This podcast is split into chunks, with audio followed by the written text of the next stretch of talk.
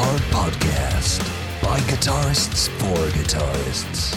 And now your hosts, Jon Browne and Eyal Levi. Hello, everyone. Welcome to the Riffhard podcast, and thank you so much for listening.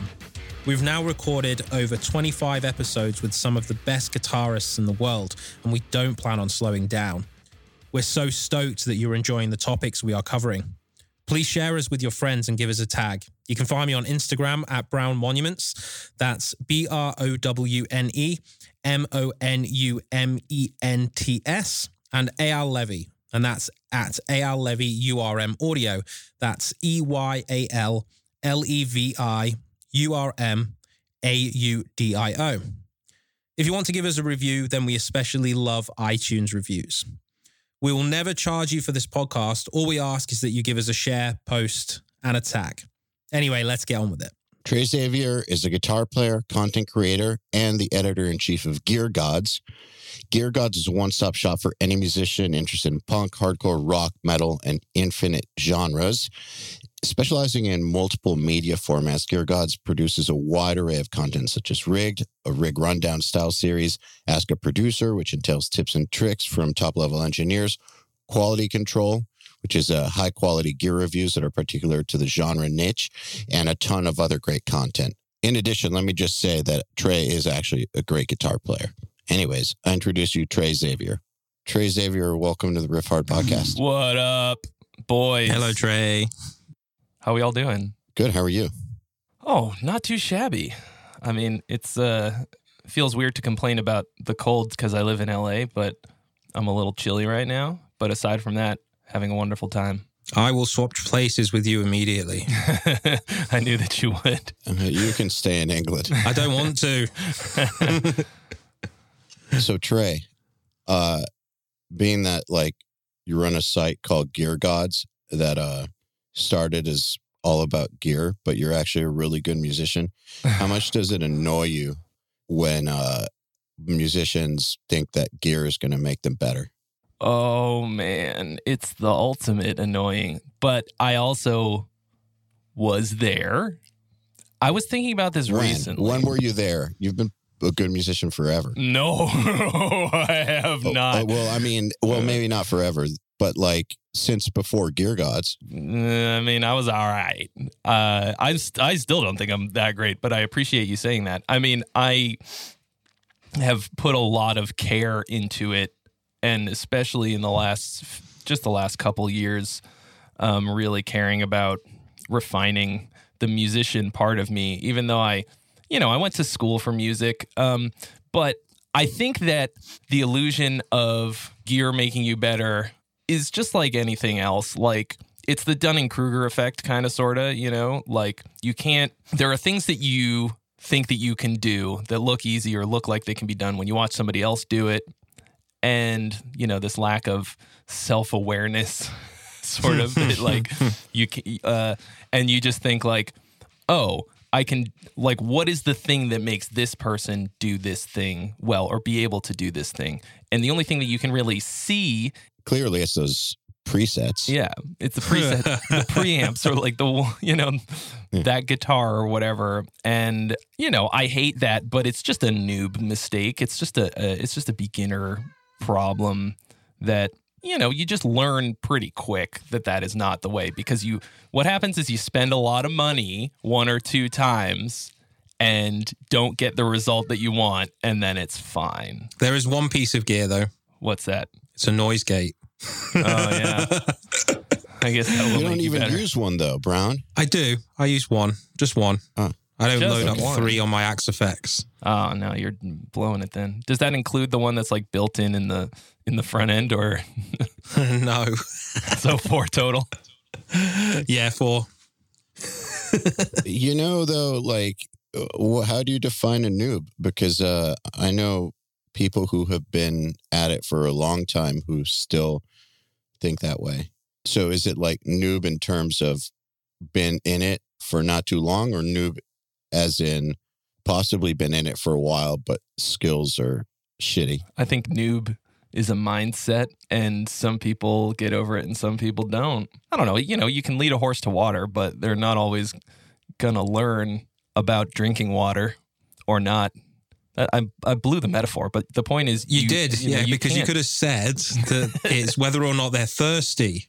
That's the metaphor there, isn't Oh, it? Because okay. that's that. I think that kind of defines the noob, whether they're thirsty for it or not. I think a lot of noobs have a lot of enthusiasm that I wish that I had. That's very true. I mean, they they should. How how are they going to get better without it? I think a lot of them will not either way because you know you can't fix stupid, but you can be you could tell somebody a hundred times that they're buying a new piece of gear isn't going to make them any better.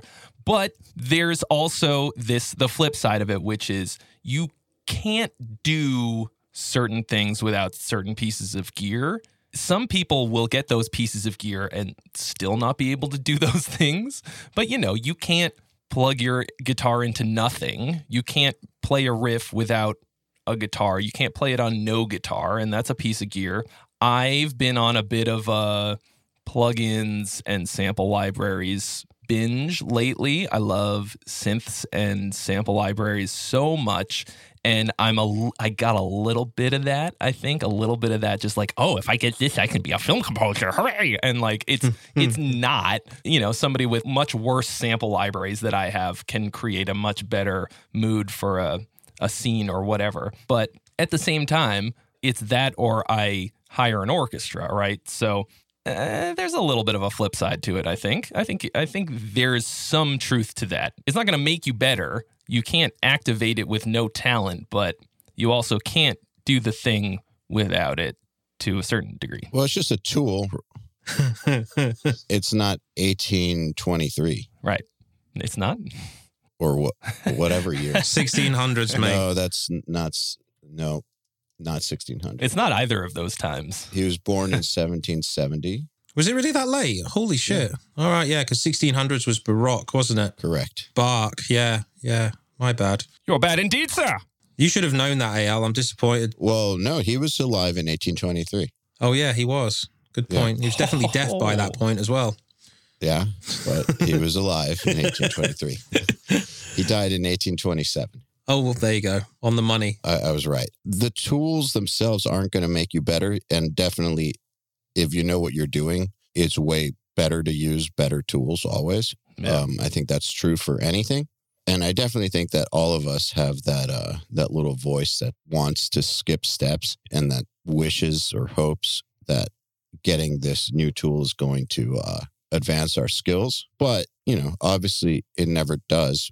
That said, I still you know will prefer certain things over others, like uh, Block Letter 5150 over almost any other amp, because I just think it sounds awesome. I think that that's fine, but that's a very big distinction between if I get this, it's going to make me better at guitar, or if I get this, I'm going to sound like this person that I worship. That doesn't work. Yeah, the only thing that will get you to being better is is the work. There's no I mean, there are ways that you can optimize how you spend that work, like how you spend that time that you have to work on thing X.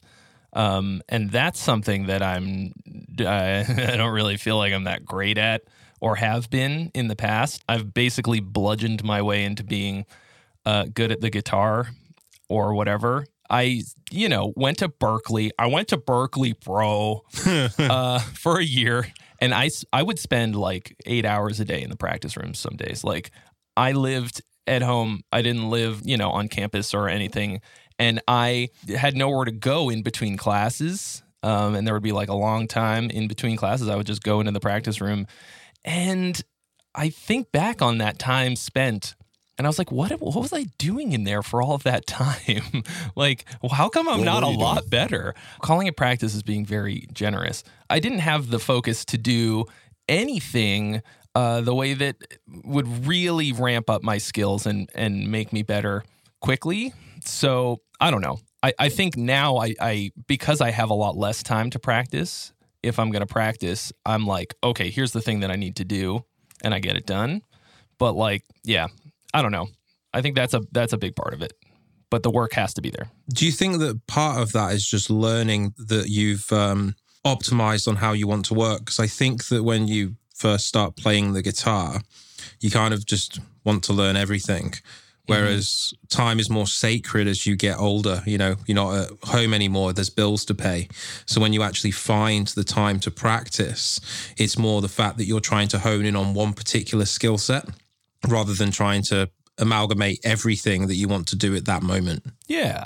I think that definitely helps. I think for me, it's just terrible ADHD, which is something I've actually uh, decided to start dealing with pretty recently. So that has helped a bit. But yeah, there's that too. That's a big part of it. Um, you know, oh man, I think about like dads, right? Like dudes who have been like, you know, kind of like whatever through their whole life, not really focusing on a thing. And then they become parents and it's it's twofold. They like have they um they suddenly have more and less time. They have more time because they like, you know, they got to watch the baby and when it's sleeping there's nothing to do and then they get all this time and then they're like, "Oh, I really want to do this thing." Okay, and they get really into this thing and they're they're very secret about their time and if it's a hobby or something that's skill based, they get really good at it, you know, at like 40 or whatever. I always thought that was that was kind of funny. And here I have like well, for a long time up until kind of recently, I had, you know, a, kind of a lot of free time and I squandered so much of it. Just like, I'm going to play video games and sit on my ass and watch TV or whatever, you know, um, when I should have been grinding away. And now I have less time. So I use it more effectively or something. I don't know. All right. So, what goes into using it more effectively? Having deadlines where I have to do things. But Yeah. But I mean, But what just is- like with your guitar playing, Yeah. Like, what are what are Mm. you doing differently? And how many hours do you even spend on it? it varies so wildly. Usually, what I'm doing now is practicing playing more expressively. That's the thing that I care about the most, I realized, um, more so than anything else, because it requires the most control. I find it to be the hardest. And the other thing is is writing, is writing parts, right? And then trying to get to the place where I can play it really well and very expressively. If I have something that I need to get done so that I can record it, play it on camera, whatever. I mean, I'll spend the whole day basically. Like I'll spend like 4 or 5 hours in a go while I watch TV. I probably don't practice guitar unless the TV is on, which some people find abhorrent, some guitar teachers, but for me, if I'm like running something over and over and over again and I and that's all that I'm doing, I'm bored out of my mind and I don't want to do it anymore. So uh, I'll, I'll shotgun like a whole season of uh, whatever, you know. Um, and by the time I'm done, I've usually got what I need to do. How do you practice playing expressively while you're watching something else? I don't. I don't really know. I. I. I, I never really think about it. I just. Uh, It's kind of impressive. I mean, I'm like, if I'm watching like Star Wars or whatever, it doesn't seem to like impede with on the uh, on, on my Oh, just wiggles. Star Wars is so boring. Okay, got it. well, it's just like I don't know. There's no part to- of it I is. just wanted Uh, to piss some people off. oh god. I understand that philosophy though of actually playing the guitar passively. I would say that it is where you're not really 100% focused on the job at hand because once you've got the motor skills down, it's all about the muscle memory for Yeah. the most part.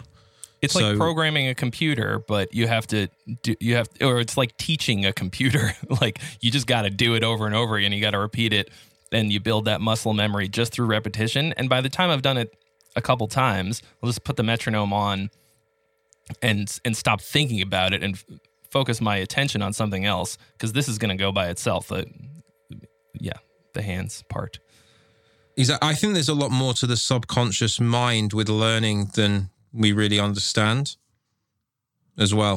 Because I found that if I, you know, I mean, Al, I'm sure you've had this as well when you, when you're sat there tracking a riff for hours and then all of a sudden you're so angry that you can't actually play it right once. And then the next day, once you've uh, given it some time, you can play it perfectly on first take.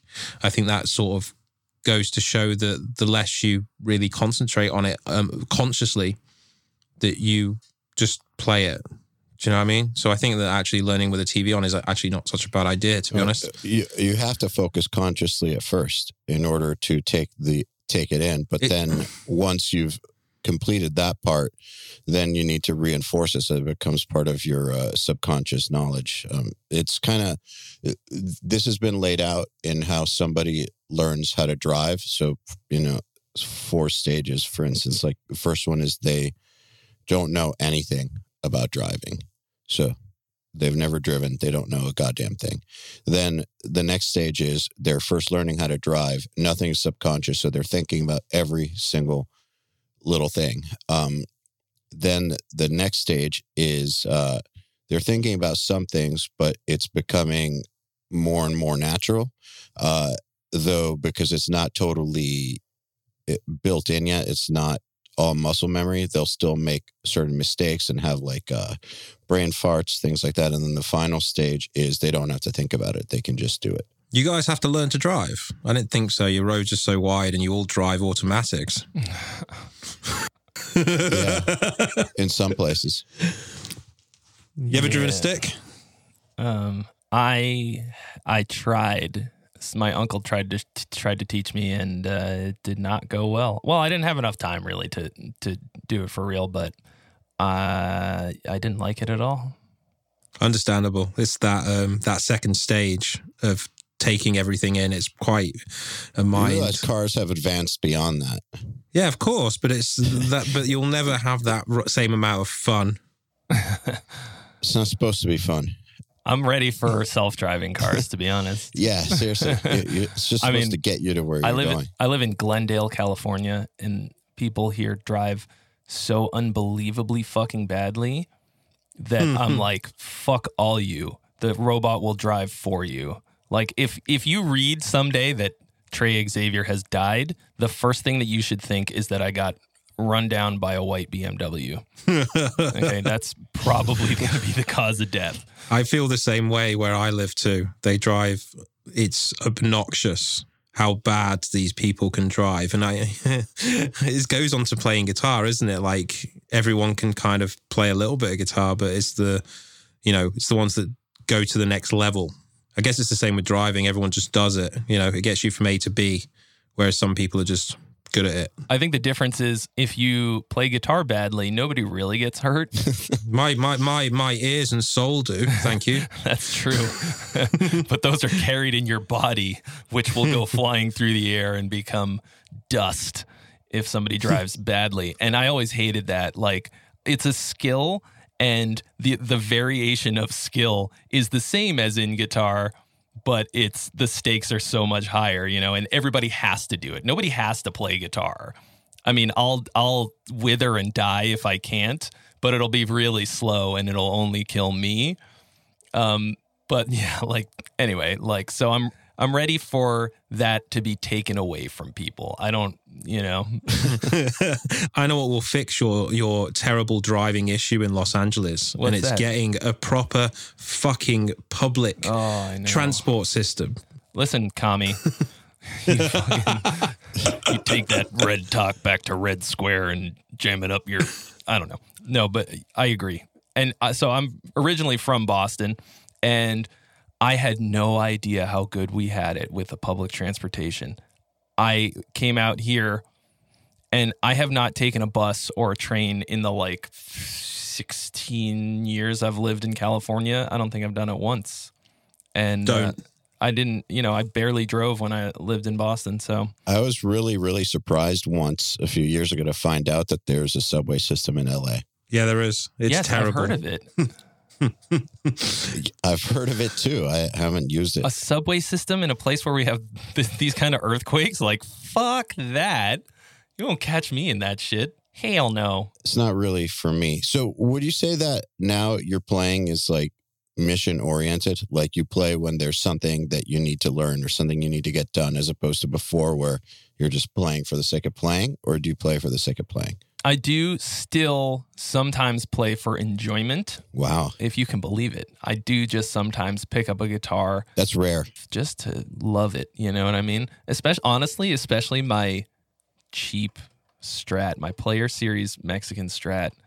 Uh, that's the one that probably gives me the most joy. Which it's such a like dad thing to fucking like have a be like, oh well, now I want a Strat. You know, dang old single coils. But um, yeah, it, it's. I think it's just because it's so comfortable to play and it just feels nice. And that's the one that I've been playing a lot lately. But yes, in general, very mission oriented. And I think that that's why it's best to really front load all of your intensive learning, especially when you've got the time when you're younger, you know, to really put the hours in up front. Because once you hit where I'm at, where I'm doing all the things that are peripheral to playing guitar and making money or um, having a job that's a music job, like I don't get to really play guitar all day, you know, like you might think like, "Oh, I'm a guitarist for a living," sort of. Um, you'd think that uh, that's most of what I do, but it's such a small part of it. So then I go like, "Oh, it's a good thing that I spent all those hours in the practice room so that I only have to practice this part 10 times instead of 50 to get it right." If I'd really really become a total sicko early on, then everything would be a lot easier now because I still have to do it the 10 times instead of just once or whatever. It, it feels like a mission. I think I think mission is the is a good word because but I got a yeah I got a place to get to. What would you have done differently? Because you said you were playing like eight hours a day. What would you have done differently? Well, I just wish that I'd been smarter about it, and I don't know that Ah. I don't know that there's necessarily any way that I, you know, I- I did what I did and I was able to do it. I was able to do as much as I was able to do. And I don't like regret it necessarily, but I think if I'd had any kind of plan, any kind of uh, organizational skills, any kind of uh, broader view of of what it took to learn the thing, um, I probably would would have spent that time a lot better. I I spent it badly. Hindsight's a bitch, isn't it? Yeah, and it chafes a bit, but I don't know. I think about dudes who are like absolute sickos. Okay, like I don't know. I mean, Guthrie's probably a bad example because he's an alien, but he's the one that I always think of. Okay, I'll, I'll use a, an example of somebody that I know. Do you know the bass player Anthony Crawford? Nope. Friend of mine, like like absolute I believe you. terrifying dude. He played with Allan Holdsworth and like Oh yeah, sick. yeah. And he doesn't have to warm up to absolutely fry your face off with his playing, you know, because he like got all of that shit in pretty early on. So by the time he's like, you know, 18 or whatever, he's crushing it beyond all comprehension. And he doesn't have to think about it at all. He just lays it down and, you know, like a one take freak kind of a thing. I guess maybe because I have to work for it a bit harder, I appreciate it more or like I don't lean on it as hard. That's the other thing. How much do you think you're being hard on yourself? And how much do you think that this is realistic stuff? Like, where do you put talent into the equation?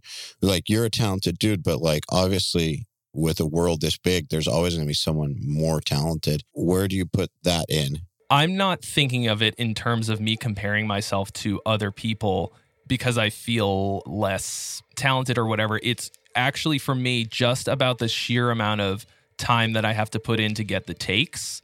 If you saw the stuff that wound up on the cutting room floor, you'd be like, "Oh wow, this is uh, you spent a lot of time getting these videos done." You know, deep down inside, that you could be better if you had done things differently, but it's not because this dude you know who plays bass is a fucking freak. It's just because you, you're that little voice in your head is telling you that. I'm just wondering how much of that is being hard on yourself. Yeah, I think it's a little both, a little little column A, a little column B. I'm just thinking about like, okay, when I had Anthony in here to shoot some video, it was like 20 minutes of shooting and we got four perfect takes. And I was like, "Oh my god, this is what it could be like. This is how long it should take to shoot a video." I'm thinking about the hours and stuff that I put in and I'm like, "Oh my god." Do you reckon that's also down to procrastination? Because little yeah.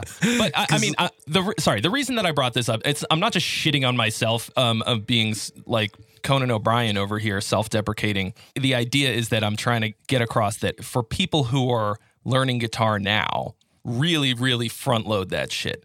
Make a plan. I agree. because once you get to a point where you are successful, you don't get to play that much. So much of being a musician is all the peripheral crap dealing with business stuff and logistics and when you're on tour, how much do you get to play guitar? None. None. You play guitar while you're on stage. if you get to Stage, warm usually up, drunk. you're lucky. so, Yeah. you know, so that's why you gotta you have to already be there by the time you get there. Otherwise, you're gonna have a hard time, like I'm having right now. I've been getting a lot of comments lately that they're like, "Wow, Trey, you've really improved on the guitar. Like, oh, you've gotten a, gotten much better." Because I put out a couple things that were like, I don't know, really shreddy and kind of impressive, and I was like, "Oh." I, I kind of went back and I looked at some of my older stuff and I was like, wow, I actually have improved. And I think that's just because I, I I started to really care about it a bit more. You know, put the time and effort in into caring about it, paying attention to it more than anything else, about little things about it.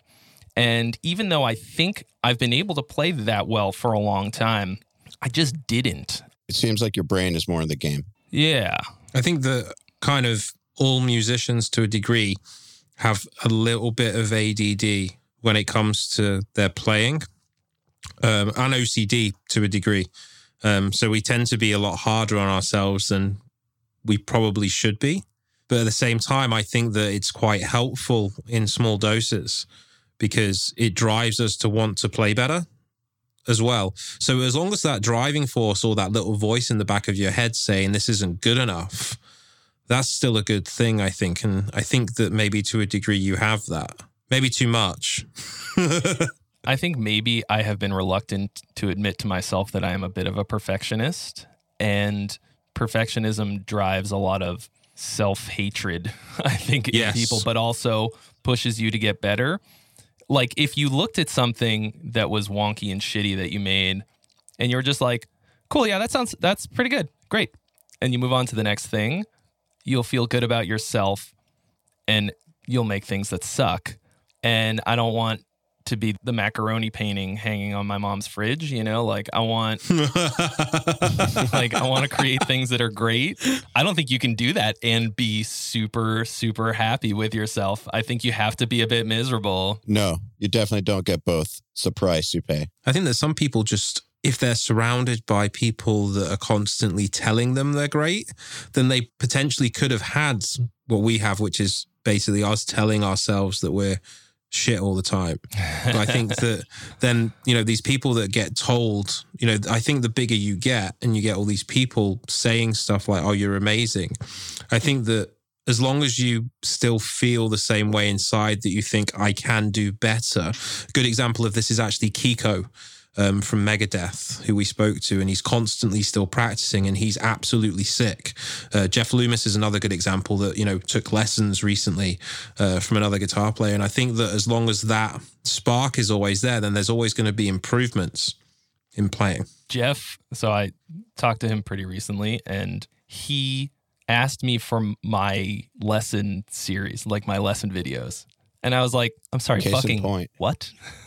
like, first of all, the idea that I could possibly have anything to teach Jeff Loomis uh, is insane. But like, it was that same thing. I was like, oh, he's just trying to always get better. He's pushing the envelope all the time. He's pushing the edge. I honestly don't know if he'll uh, he'll actually take it, but oh my god, wow, that would be crazy. And like the fact that anybody cares about what Trey Xavier thinks on the guitar still blows my mind. You know what I think it is, honestly? Aside from uh, just the general self loathing thing that we're talking about that most musicians, relentlessly self improving, depressed musicians have, I guess I don't really identify myself primarily as a guitar player anymore because the thing that I really care about the most is songwriting and guitar is my instrument and I love it forever and I will literally take one into my coffin with me.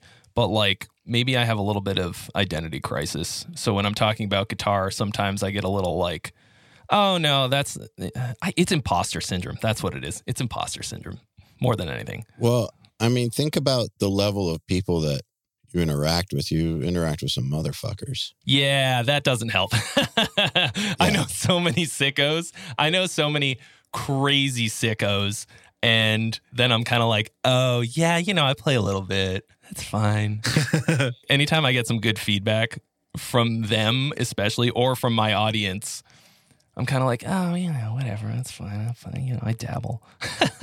It, it's quite interesting how we gauge ourselves based on the skill level of another uh, musician, but we never really gauge ourselves against the the songwriting prowess of another. And I what do. I I'm- did. I mean, yeah. I do. I do. me wanna Obviously, kill myself. yeah, exactly. Me too. But like, just as an example, like if we take, you know, Oasis Wonderwall, which is probably known by a lot of people on this planet, they weren't particularly great musicians in terms of like their skill set, Yeah. but they could write a they could write a song. Do you know what I mean? And it's it's quite interesting that we're so focused on just getting the skill set better that we never actually sit back and think about, you know, can I write some notes that move people?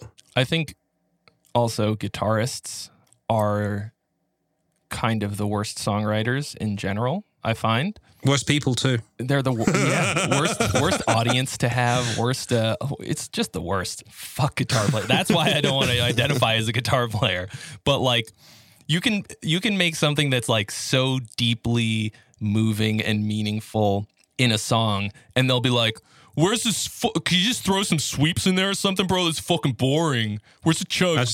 Actually, this just happened today to me. Actually, it's quite funny.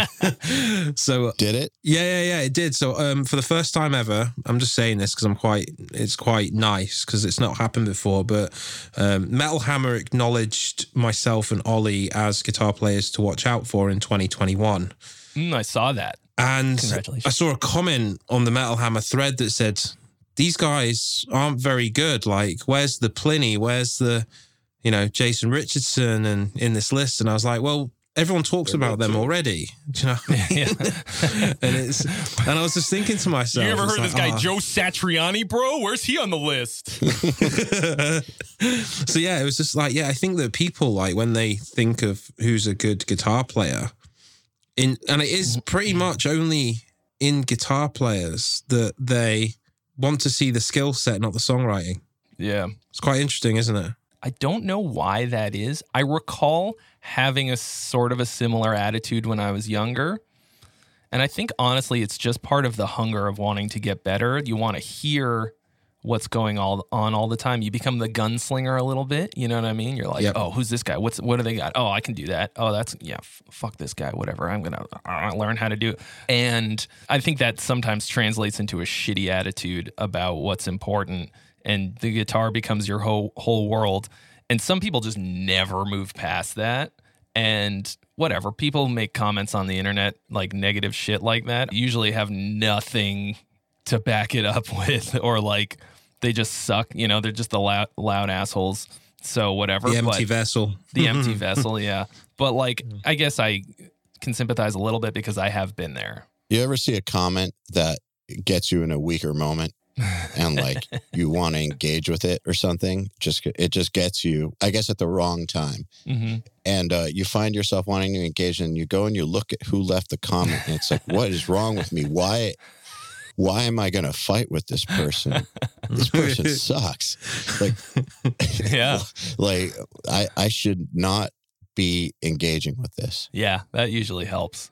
You're just Every like, day. what are you doing?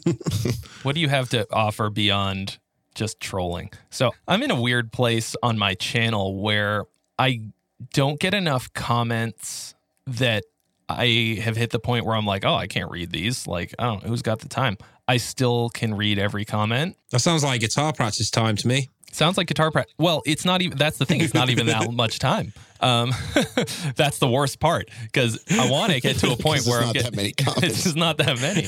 You know, I'm like, and I read really fast. I like really like interacting with with my fans and my or my you know my audience, but then. YouTube is a is a wasteland, an open wasteland where anyone can come and just shit on you for no reason. And uh, a couple of times recently, I've been like, "Wait a second, who the fuck are you? Let's look you up. Oh, okay. Well, yeah, you're trash. That's fine. I'm glad you don't like what I did because that means that I'm probably hitting the right people. And if you don't like it, then that's a that's a good sign. That's a That's thumbs good up in my book. if trash doesn't like me, then uh, then I'm doing the right thing. I'm sorry, I, I can't hear you over the sound of all my amps. Yeah, yeah. Sorry, I got this cranked up a bit. my wall. Yeah, It's so loud I can't read. I, I just gave myself a don't respond before 10 a.m. rule. Oh, really? Yeah, Have you been on the prowl then? I just realized that if it's before 10 a.m., I, I'm I might respond to this stuff for some reason. That's I'm easy for me. I'm never awake before 10 a.m. usually. I got up early for this one and it's 11 or like start we started at 11. Thank you. You're welcome. I'll go to the 7 ends of the a.m. musician time. Yeah, pretty much. Yeah, between the hours of 8 and 10, I probably should not even look or late at night. The mistake that I make sometimes is I roll over first thing in the morning and pick up my phone and start scrolling through stuff and then like fall back asleep or whatever or like I and then it and then it loops, you know, unconsciously in my brain like this guy fucking sucks, like whatever. Trey should kill himself. His sweeps are elementary at best. Sloppy fucking sweeps, bro. I, re- I remember I got a comment not too long ago, and uh, it was about how Master of Puppets is easy to play. And it made me so mad because I know how much time I've spent trying to learn that goddamn song. and I wrote back and I basically said, if you can send me a, a cover, Oh, I remember that. if you can send me a cover of this in the next two hours, I'll send you a guitar. Ah, that's hilarious. He probably plays it alternate picking.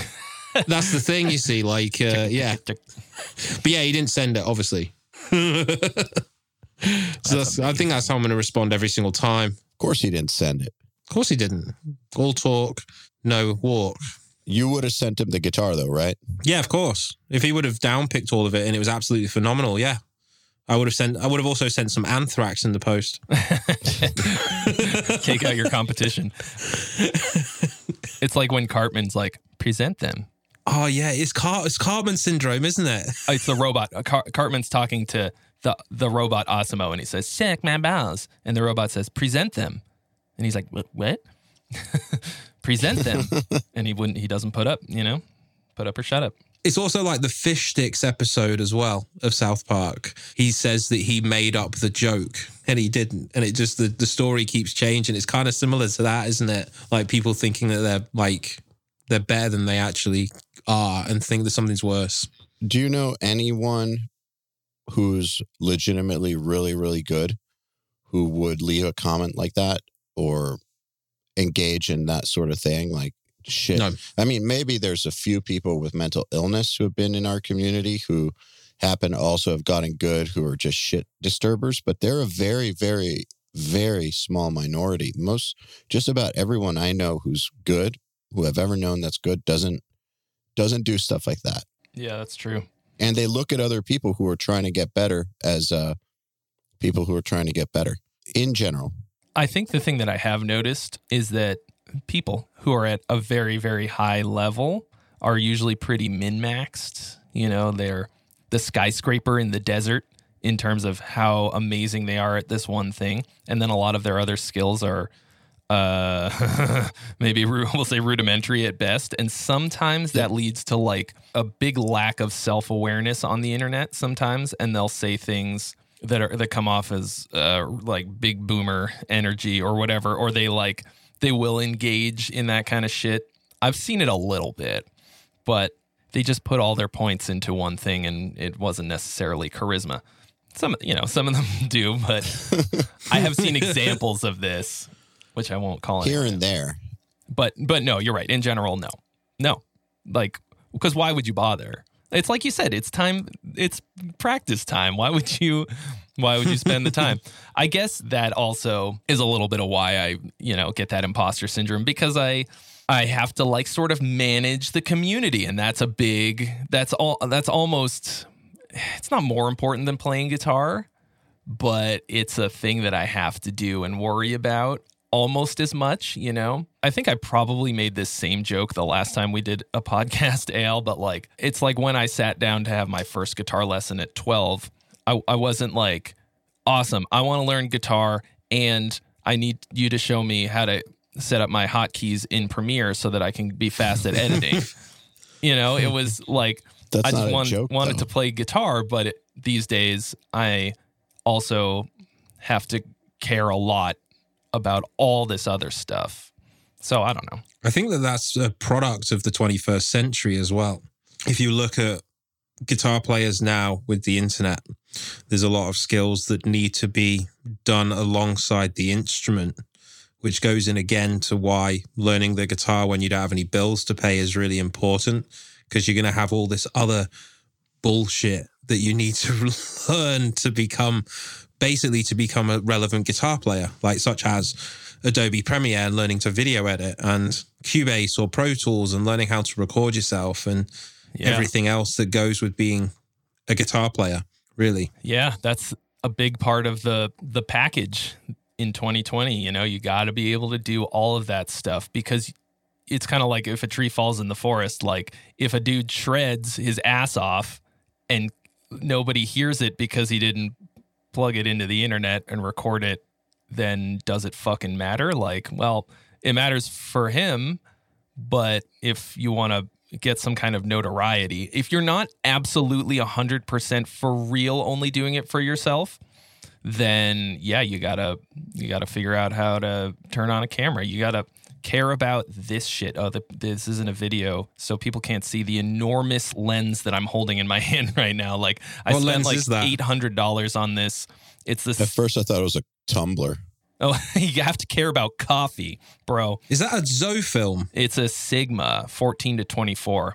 I don't even really Oh, nice. use it that much, but I spent like $800 on it or whatever, 700 and uh and that was used. You know, like I- I care about camera gear almost as much as guitar gear and that's because I want I want my videos to look awesome so that when people watch it, even if I've put so much into the music, if the video fucking sucks, you know, they might turn it off because the standard for quality of content all the way around is so high right now because everyone has access to it. Everybody can watch YouTube tutorials on how to get the right the lighting right and there's almost no excuse for having shitty content of any kind. What do you think is the modern base level skill set for a musician? I think you have to be able to record yourself.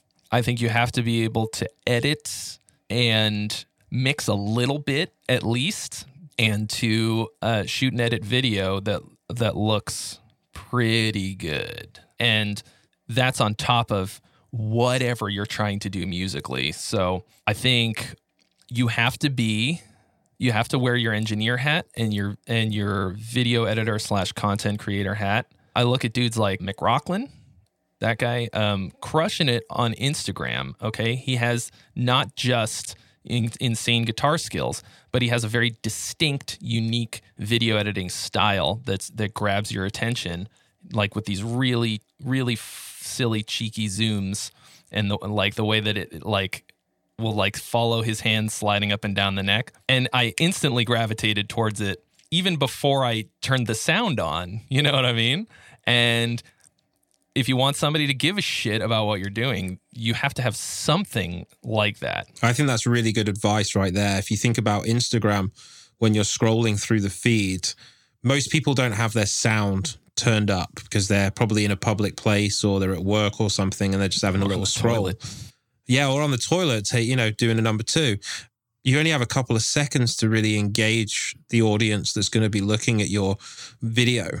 And that's the way it looks. And if the way that it looks interests them, Yeah. which means you need to have a killer setup behind you of what it is that you choose to do and really sick video editing skills. Yeah, I don't think it necessarily has to be uh, such a wildly high budget production. Okay, like I right at this moment have like over a thousand dollars worth of lights pointed at me, and um, you know a backdrop that I spent a week building, and all this shit. And I don't think I even have nearly as many followers as Charlie Robbins, who makes amazing looking videos, putting just a like a little colored light behind him pointed at the wall. And of course, he sh- he totally shreds and does very unique, cool musical stuff. But his his Instagram videos look like a million bucks, and I know for a fact that it's a very inexpensive, simple setup. But it pops so good and is very unique. When I scroll through and I see it, I instantly know who it is. I know that it's going to be great, and it's it's just very pleasing on the eyes. You say that his he doesn't have an expensive setup, but the setup that he has, he's made work in his room based on the video, Yeah. which is visually what you're looking for when you're trying to do something on Instagram. Yeah. Making the most of what he's got. Yeah, exactly. Yeah. And that's a thread throughout history. You know what I mean? Like you can spend all the money in the world and still not get the result that you're going for um, because you're you're trying to just throw the kitchen sink at it instead of being strategic and and creative to make something that people will care about, something that looks and sounds good, whatever. Okay, I am like 10 cents worth of engineer, right? Al, uh, actually, both you guys are, are infinitely better uh, engineers than I am. You've both mixed stuff. You guys could do a much better album 100% in GarageBand with stock plugins than I could in Pro Tools with expensive shit, right? It's just skills, creativity, and a little bit of trial and error. A lot of trial and error, probably. Thousand dollars in lights though still isn't that nuts if you get down to it. So No, oh no. That's nothing. And that's on on uh, fucking Amazon with the cheap Chinese made shit. That's good. yeah, like even like that setup isn't that crazy. It's still just low budget put together to look cool. It's high budget for YouTube, but low budget Some for YouTube. real life, like real production, you know? Yeah. And that's yeah. Yeah. exactly. It's it's still nothing. And you know, you could use a ten dollar whatever lamp from IKEA and put a little colored what do they call it?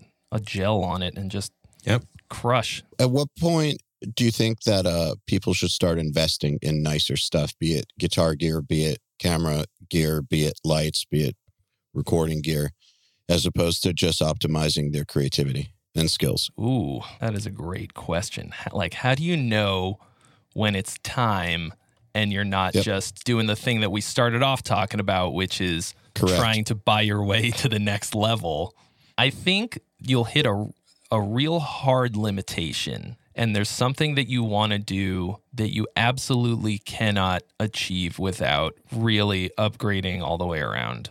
I was watching a lot of lighting tutorials and stuff and realizing that my lights are were very uh, it was a like very hard light you know sort of it wasn't this nice soft diffused light and i realized that the look that i was going for i could not achieve with what i had so i got some diffusers and it made a huge difference. That's something that i had to upgrade. Um, when it comes to music, I'm tempted to say almost never, only because when I think about the truly great creatives, people who have created distinct things, it's because they have worked so so much with with hard limitations of certain things and they just became synonymous with piece of gear X because they learned every they single thing about it because that's what they had. I don't know. Uh, I'm trying to think of like the like the Brian May. Like if he wasn't playing that guitar through an AC30 and never did almost anything else, would he have made as distinct of a mark on music? Probably not. Maybe, or he would have just done it with something else. Well, you're right. He would have done it with something else. But like that's that became his identity and he didn't ever really change it. You define what your home base is. You become synonymous with a thing and you know, if you if you do it early on enough in life, it's like a Pavlovian sort of a thing. You don't know anything else. This becomes one. You know, this becomes the root where you where you always are and everything else is going to be in contrast to that or relative to that when you think about it like oh this this amp is a lot brighter or darker than my AC30 that I played through since I was 12. If I say never, if the gear god says never upgrade your gear, am I putting myself out of a job? But uh, you know, No you one's gonna- definitely no, should. they're not going to I don't know when. No, no, they they won't. They'll never listen. There was a time period where I used to own a Squier and a Crate GX uh, 120 or 130, whatever the hell it was, That was your best tone ever. and a GX60, I believe. And then there came a point where I was good enough to sound good on better amps, better guitars, and I just no matter what I did, it just didn't sound right with a Squier through a small crate. Yeah. It just wasn't going to sound right. So I think within reason, there is a time to upgrade once you've uh once you've passed like the beginner level and you could possibly make something sound good. There's no reason to play like a spider or a shitty crate or something. I love the spider. Of course you do. Hmm. Uh, The one person who can probably make one sound good. Not at all. No, which I setting, mean, uh, which uh, which amp in the spider do you like? The piezo acoustic on the new modern spider i actually have three tones on the spider 5 that i uh, gave no it's four four tones so it comes with the that comes with the shipment of the amp So you're you are inside the spider. It comes with That's John, what she a little said. bit of Jon Browne. no i think i think it just goes down to what we were saying earlier it's like you know like um, brian may for example the reason that he never changed obviously back then was um, in fact just as a little story henning posted a picture the other day henning Pauly, and it was to do with the amount of guitars per capita from the 50s through till now and in the 50s there was only 200 guitars per 1 million people and i think that that's why often or not these artists probably stuck with the same gear. It's just that it was not a thing. Do you know what i mean? Whereas now it's like you can go to a supermarket and there's 200 types of loaves to choose from. And it's kind of the same thing with guitars and amps you know? There's there's so much choice. It's so easily accessible now that you can do it if you want to but going back to like the the spider and getting a sound that you like i think it's just a case of that none of us really spend the time anymore with getting that if we don't like it in the moment we just like oh i'll just get something else So I think I have an answer for your question. I think that you should upgrade your rig of any kind when you know that it's not going to make you better. Like when you have overcome that first thing that we were talking about, when you have gotten everything out of what you've already got, you you know for sure that you're not just trying to uh, skip a bunch of stages, you know, and get to that next level by just buying your way there. If you know for sure that that's not happening, I give you permission to spend a bunch of money and upgrade your rig. Not that anybody needs my permission, but you know what I mean. I think that's to me is is pretty much the answer. And or if it's time to make money and you need real professional gear. I think we could probably take that a step further as well. I think it's when you've excelled in what it is that you want to achieve as a guitar player in terms of playing, and you just want to explore different flavors. You know, instead of instead of a chestnut mushroom, I want a shiitake mushroom. Do you know what I mean? A shiitake. I don't know how to pronounce it. I've probably pronounced No, it wrong. I, I, I love how proper that was.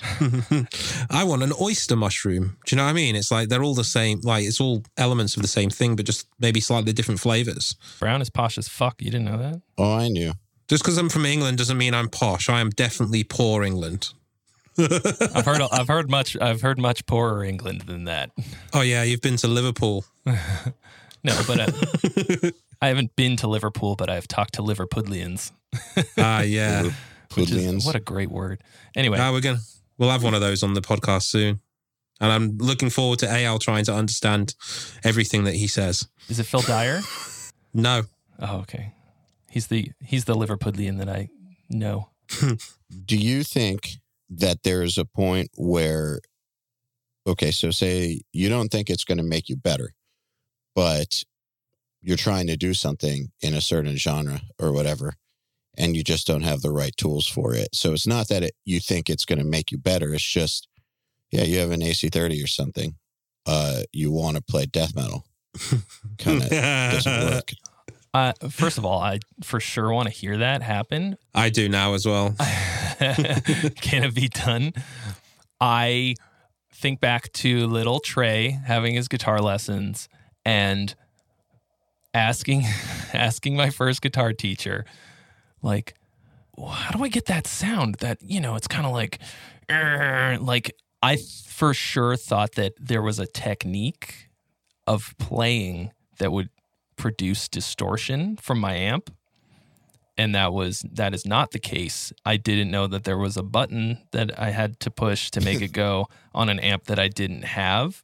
So my next thing was like, okay, Christmas, got to get an amp that has distortion built in. And then I found out that there's like pedals or whatever. And so I that's how I wound up with the metal zone.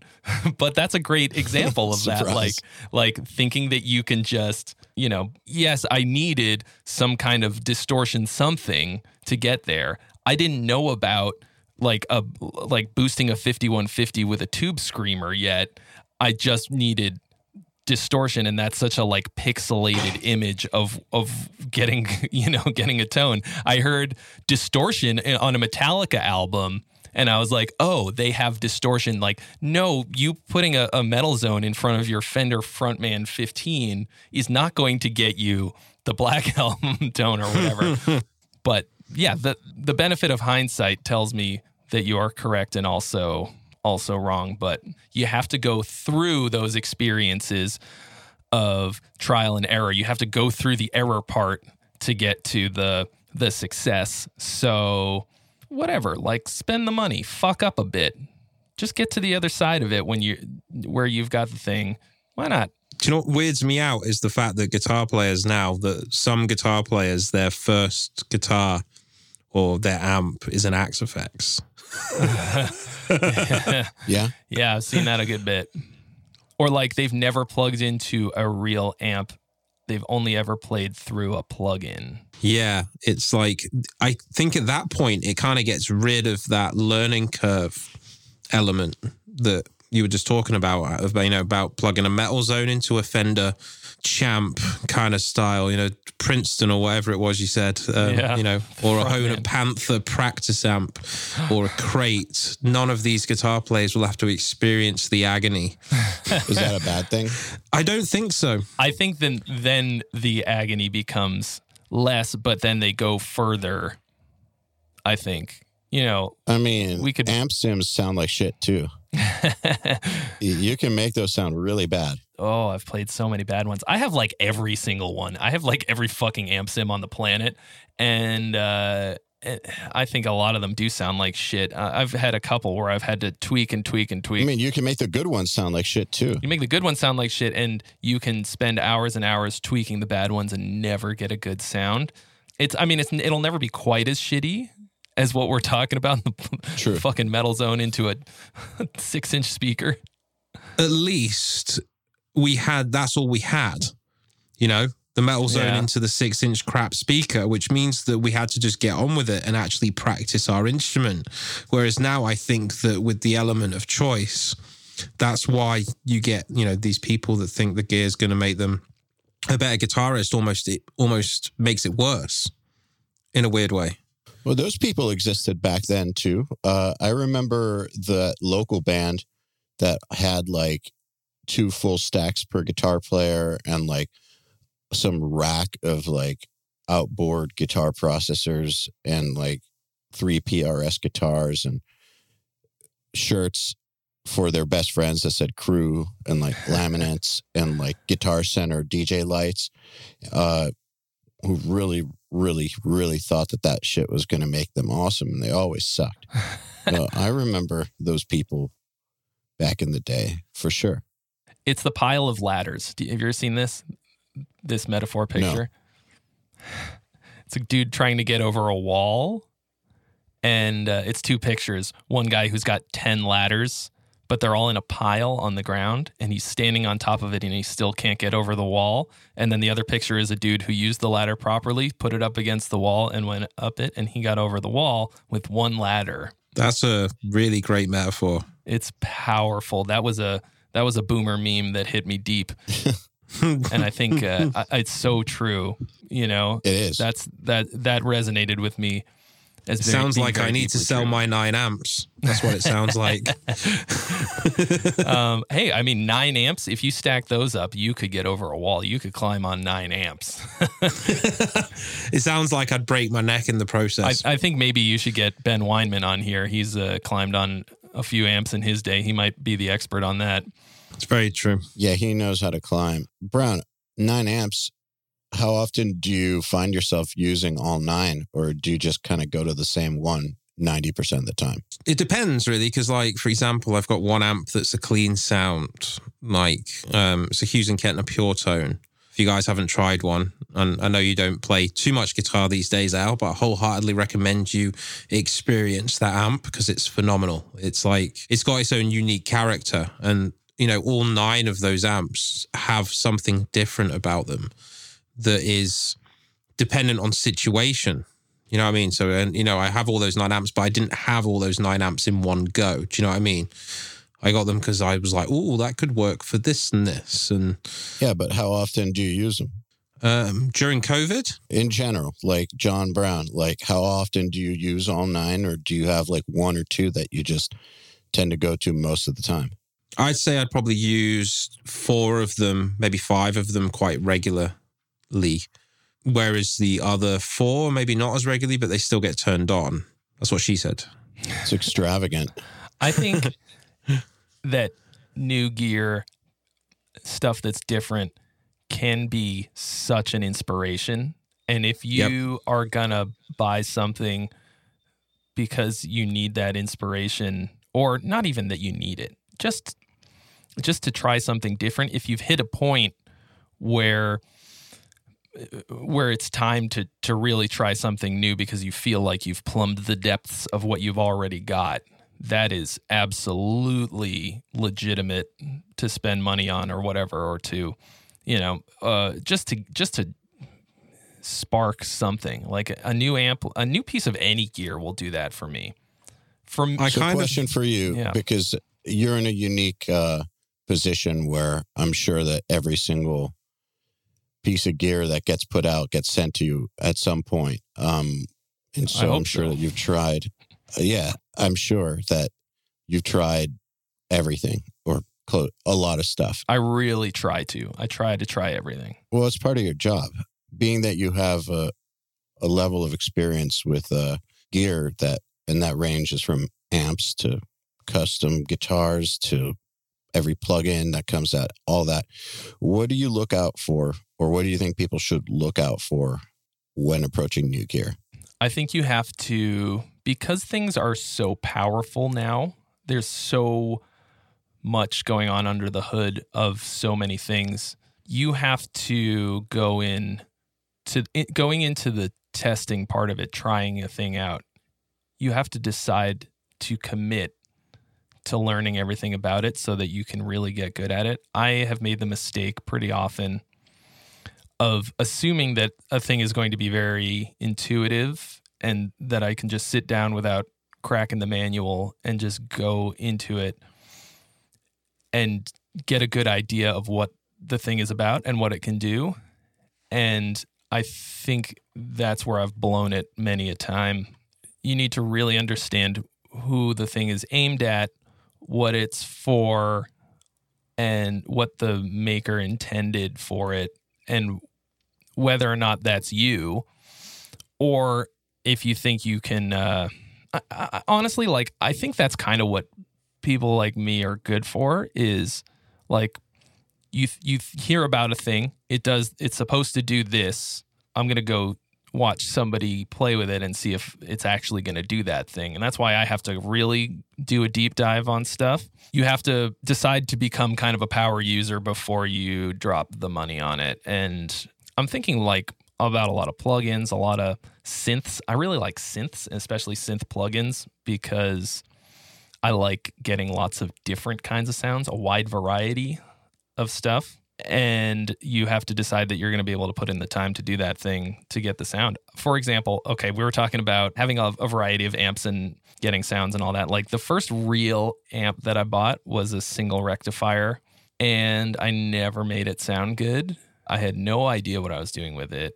I recorded like our first uh, little EP with it, and it was, and it sounds bad. I did a bad job, you know, and like I had, ne- I guess the the there were not quite as many forums at the time, or as uh, YouTube didn't really exist even then. Um, so I never heard of like, oh, the, like rectifiers kind of have this flubby, shitty low end. You have to if you don't boost it with something, it's gonna it's not gonna sound right. And so I sold it, never knowing what I could have gotten out of it. And that's not even that's that's a very simple example. There's a lot of much more complex and powerful things out there these days, and knowing all the ins and outs are what's going to make it good, not the yeah, not the thing itself. So really, really learning the piece of gear. Yeah. So what goes into that for you? You said actually looking at the manual, but like, uh, so you have a new piece of gear. It's complicated. What are your first steps? What's that look like? Well, the first thing that I do is the thing that I almost said not to do, which is to just intuitively dick around with it. I try to go in with the with the mindset of a child, a child's mind, and just like start trying it out, see if there's see if it is intuitive, you know, see if it's just at face value what it can do, how far into it I can get. Usually like lasts so whatever an hour or something. And then I will see what other people have done with it. And I think I always felt kind of corny, like figuring out what the manufacturer wanted you to do with it because that didn't, didn't feel very creative. It felt like a self imposed limitation. But these days, I, uh, I really think of it like, like, no, like, let's, let's see what they're trying to get you to do. You know, it's like playing a video game. Okay. When you play, when you sit down to play a video game, the, the game designer is God. Okay. Like, they're trying to get you from point A to point B. You're, they're trying to give you this cool experience, this story going from one place to the next, and you can explore within those boundaries. And you sometimes you can push past those boundaries, kind of like speedrunners or something, you know, exploiting little glitches and weird stuff. But in the end, you're only going to advance to the next level if you go to the place where the game designer decided was the Yep. you know was the end point was the trigger point that's going to get you to the next level. And a lot of gear is a little bit like that. So you might never get to the next level if you don't read the fucking manual. And I, I learned that the hard way um Yeah. recently. I, you know i don't know. I might like do, i'll do a whole review. I'll shoot the whole thing and edit it and put it out. And somebody will be like bro you didn't do this one fucking thing that was clearly and I was like, oh shit. Oh, the, uh, a great example is the Mammoth bass plugin, which I love. It's it's just like a bass processing plugin, very powerful. And the fucking logo is a knob, and I missed it entirely. Like it's a it's a knob that like gives you more gain or like more bright. I felt so fucking stupid, you know That could be useful for sure. because I skimmed the manual. I think I actually, because it is such a great and super intuitive plugin, I knew what everything did instantly. I was able to dial in the tone exactly how I wanted it. And so I was like, oh, I don't need to read the fucking manual. That's dumb. I've already got, I've already done everything. And then I put out the video, and 10 comments are like, dude, you missed this. It's literally right in the middle of the plugin. That's a very interesting point because I agree with you, but I do have, I can think of examples where I don't think that's totally true. So, for instance, when learning a DAW, there's a Pro Tools certification out there, which basically is all about learning 100% of Pro Tools, which is a lot of stuff that you will never, ever, ever need. Like, for instance, if you're engineering heavy music, it's probably better to learn the 10% of Pro Tools that uh, applies and then get amazing at that 10%. Obviously, I'm I don't think there's anything wrong with learning more about it, but uh is it even relevant? And the answer is no. In some ways, it's better to go deeper on the things that you're going to be encountering on a regular basis and becoming incredible at those things. A DAW is a lot more complicated than one solitary plugin. yeah. Unless it's Axe Edit. yes. True. Well, you know what I think of is Go the y- you've heard of this old uh, Windows survey where they asked people what they should put into Windows, the next version of Windows, and like ninety percent of it was shit that Windows already had, but Yeah. people didn't know about. Um, and that I think that's true of a lot of DAWs, and um, I use Pro Tools. And there's stuff that I learn still learn about it all the time that would have saved me a lot of trouble. But at the same time, there's there's fucking settings in there that like literally make zero difference and me understanding what it is will not make my songs better will not make my production better uh, and is only for the hardcorest of nerds who care about that kind of stuff because they're not musicians maybe you know care about mm-hmm. those those kinds of settings instead of you know we'll do that and get it right but not tune their guitar or or play play something Or maybe those settings apply in a scenario that doesn't matter for you, like mixing a major motion picture, syncing lots of gear together in a live setting. Yeah. There's all kinds of stuff that it does that just isn't relevant to certain people's scenarios. Yeah, and you know what? I, I realize now that the way that I said that was seemed kind of like uh, derisive towards tech folk who I depend on a lot. That that's not really how I meant it. Oh, they're not really musicians. Like, well, I'm not really a fucking engineer either. so you know, I like I really need and depend on people like that. So that they're very important. And if I and if we didn't have those people, Pro Tools wouldn't even exist, and I'd be over here on my fucking Tascam four track cassette player thinking that it was it was any good. So that is not the case.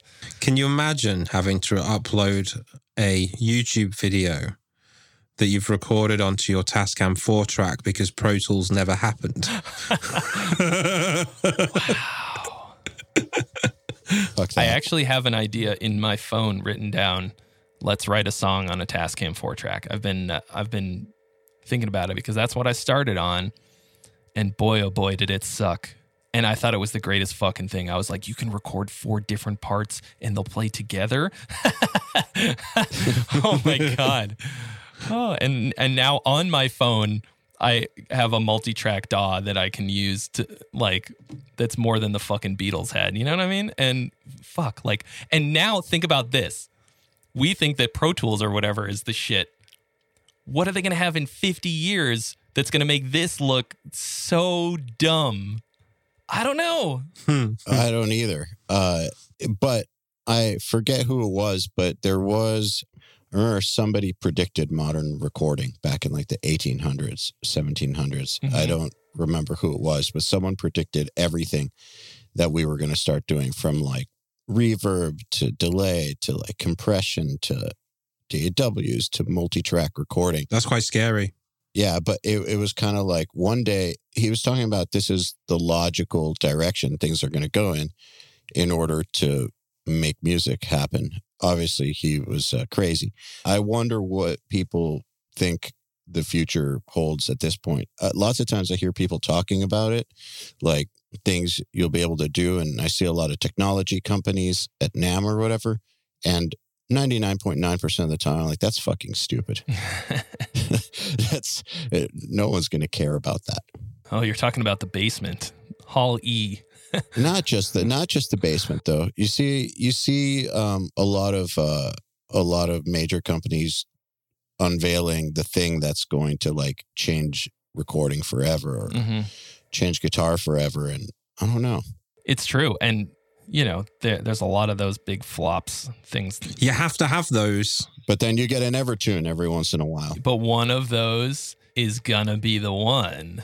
Is Hmm. like one of them is for sure going to be the thing, going to come along at the right time and be that thing. That's also part of it, isn't it? It's also the timing of it because there's been thousands of inventions that are, you know, incredible and it's just took years to develop with society. So, you know, those things that, that are at NAMM that we think are terrible ideas, one of them might come along in the future and just destroy everything. One of them might be a Kemper or Evertune. Yeah. Yeah. or wireless electricity. You know, I always think of Nikola Tesla when it comes to stuff like this. You know, when you're saying someone predicted recording, just like how Tesla predicted certain things, you know, that we use now. So what do you predict for the future of recording? I predict that I can just probably get an entire recording down by just thinking about it. How organized would your thoughts have to be in order to get that down? That's very true. But, you know, we're talking about the advancement of the human race here. I think once we get to that point, you'll have to get good at it. I think organizing your thoughts and hearing it and getting it down. There'll probably be a drug that's like a better form of Ritalin. It's already out there. It's called Adderall. oh, yeah, there you go. Already exists. actually, it's kind of funny that you say that because I just in a video that I think actually is going to go up later today. I tried something. Oh, this sounds like I'm gonna about to mention a drug. No, it's a microphone called. it's called Dubler, and That is what I thought you were going to say. I, and on camera, I tried the newest mm. designer drug. It's a microphone and a and a plug-in that you basically can beatbox and sing, and it creates MIDI. Maybe Logic has something like that built in. so does EZbass with Toontrack. Yes, exactly. But this is like you mouth jam shit in, like you train it to hear certain sounds that you make to trigger certain MIDI things. And I was able to beatbox in a drum beat and it became a MIDI drum beat. So that's like that's a very sort of primitive version of what you're talking about, but it's a lot like you're saying the logical progression. Eventually, I think we will through incremental improvement and incremental growth and always moving towards goals like that, we can uh, for sure get to a place like that. And just think, you don't even need to take a laptop to a live gig at that point just to play your USB stick. You can just stand there with your mind. Oh, what's the uh, Futurama instrument where they he plays it and it becomes like a like a picture, like a painting? That'd be sick. The episode where Fry becomes smart and he plays this instrument uh actually it's a beautiful episode. God, I love that show. But there it's kind of like that. You watch a lot of cartoons. I do. I do. How, how could you not love cartoons? Come on. because I'm an adult. Fuck you. I'm literally watching. I'm literally watching uh, Star Wars Rebels right now, which is it's not just a car- cartoon. It's a Disney XD cartoon. But you know what? Here it is. It's totally relevant. I can't remember what the fucking thing is called, but it's sort of like what you're talking about. Like it's if you could, you know, it's about focusing your your and imagining a certain thing and playing it, and it becomes the whole thing. It becomes like a symphony and this visual thing. And I think that would be pretty great. What people fumble with, what the artist sort of, what's the barrier is this fucking flesh suit translating your vision into creating a thing and the struggle of getting from the whatever little electrical impulses in your brain into a piece of art. And if you can just think it into being, will we start creating things that are greater and more amazing or are we just going to get lazy like kids with their plugins and Axe-Fxes i don't know So, do you? I mean, do you think that the flesh suit is uh, a limitation or an asset at the end of the day, depending on whether or not you master it? is the struggle the thing that allows us to make great art or if we hit the limitless thing right if we Like the movie? Yeah, like if we can get there, okay, where we're so smart and capable that we can just think a thing into being and it becomes, will we make better things? Will we transcend? Will we go farther and farther and farther and raise the uh, the expectation of audiences to create something great, or are we just gonna make some bullshit because we get lazy? I don't Both. know. Both. So, uh, I think any time that there's new technology and advancement, it comes with new problems. And so, one of the problems of being able to make stuff faster and with greater power is that there will be a lower bar for entry. You're already Mhm. seeing that now. Yeah. And you've been seeing that for the past 10 years, maybe, Yeah. with the home recording revolution. So, Mhm. yes, there will be a lot more garbage, and the challenge will probably be to sift through it, kind of like uh, an enhanced version of what's going on now and what's been going on. However, just like recording quality and video quality is, and technical ability on instruments is as good as it's ever been, why wouldn't that advance? It'll be both. It'll be both. and it would advance a lot quicker as well because you're thinking it. Yeah, totally. You, there's always a price to pay for every advancement. It doesn't come without its problems. So I definitely do think, yes, we'll be making amazing shit.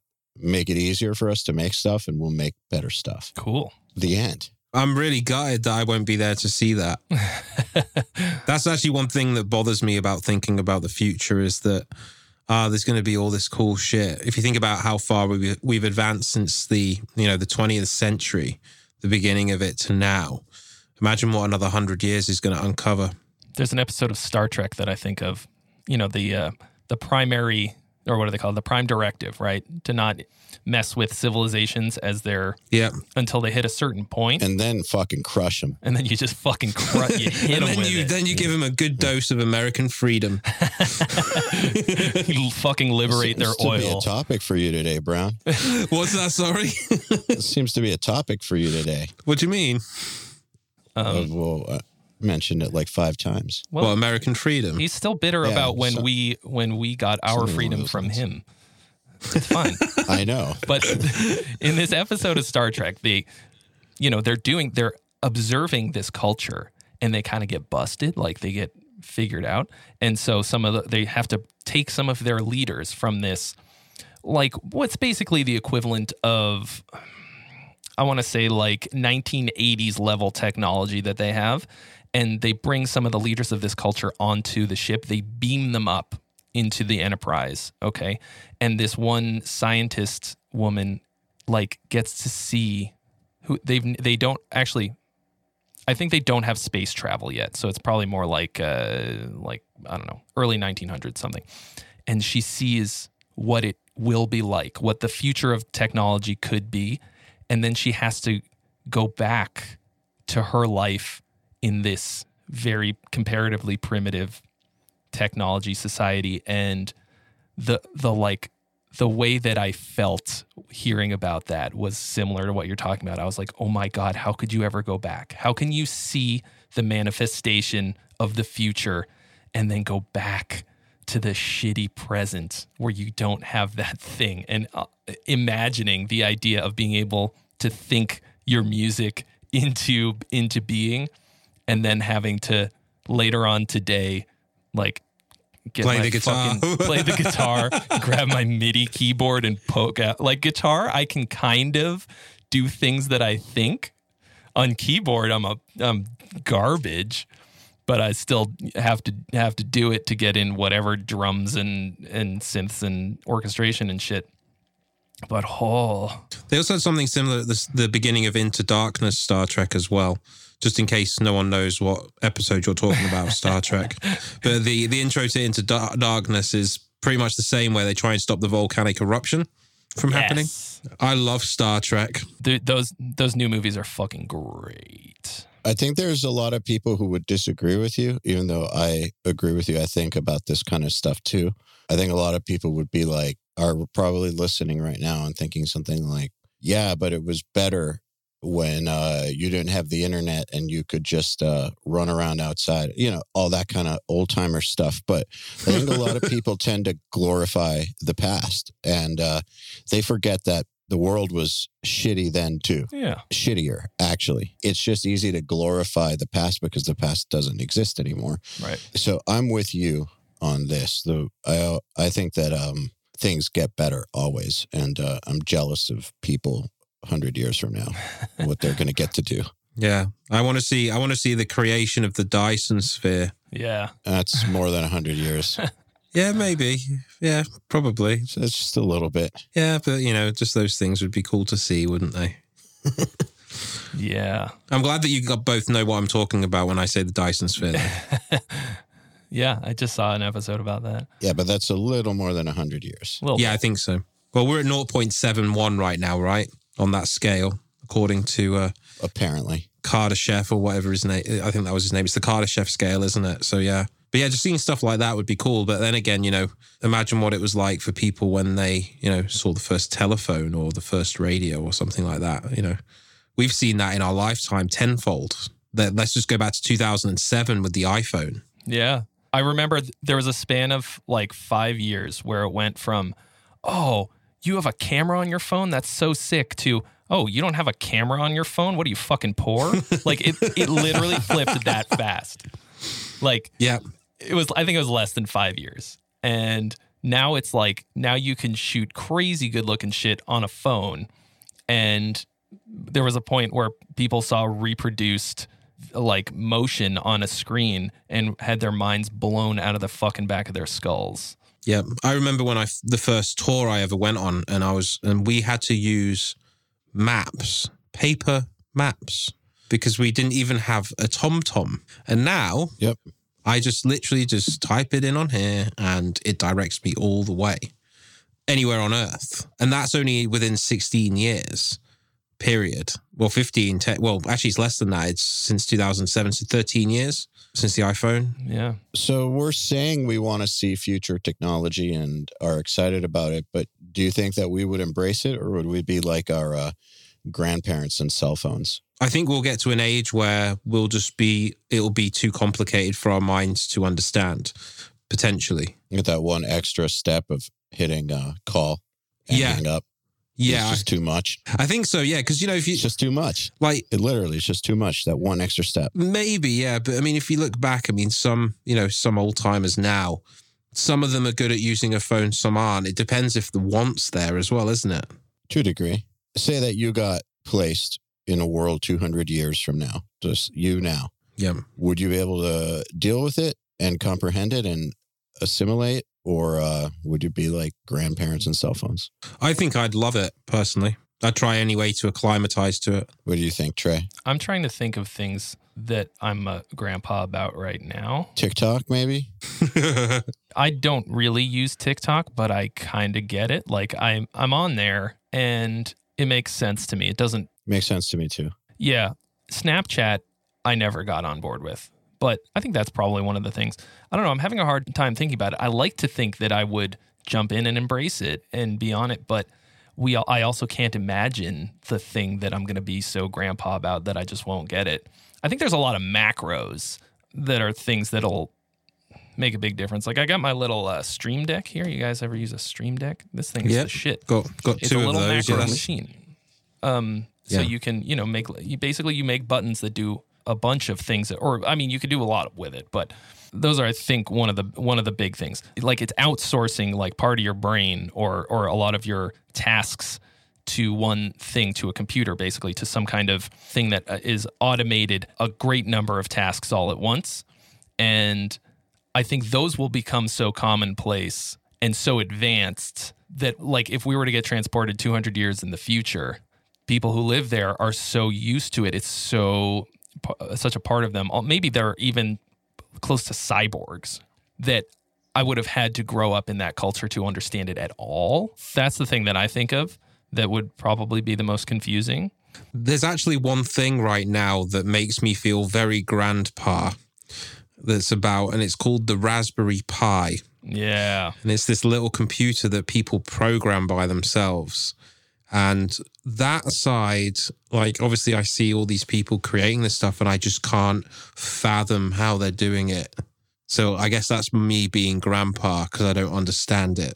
I've seen lots of people in their 30s and 20s be grandpas about things like uh, ordering groceries to your house Delivery. up until Yeah. this year. So, to what you're saying about basically the future being lots of tasks getting automated and simplified, less bullshit, I guess. You can just look around you and see the resistance to it. I think that is uh, one of the, I guess, best examples just because it's not just grandpas who don't understand uh, Instacart. It's people my age or younger who don't get it. I remember when I was a kid and I wanted to order a guitar from an American store. And my father wouldn't let me use his credit card to do it because he was scared that his details were going to get taken online. Do you remember that whole thing? Yeah. that was a very grandpa thing as well, wasn't it? I mean, even I think that people still had that up until recently. Oh, they still have that. Really? Yeah, it's weird. we get people wanting to sign up for URM who just won't because they don't believe in entering credit cards in online. How do you even? How do you exist? What are they gonna? They want to send you a fucking check? Like Yeah, they want to come to your house and hand you a pile of cash? they they'd like us to like autom- automatically take it out of their checking account. But see, the thing that doesn't make sense is then they'd have to give us their bank info too. It, this shit's not rational.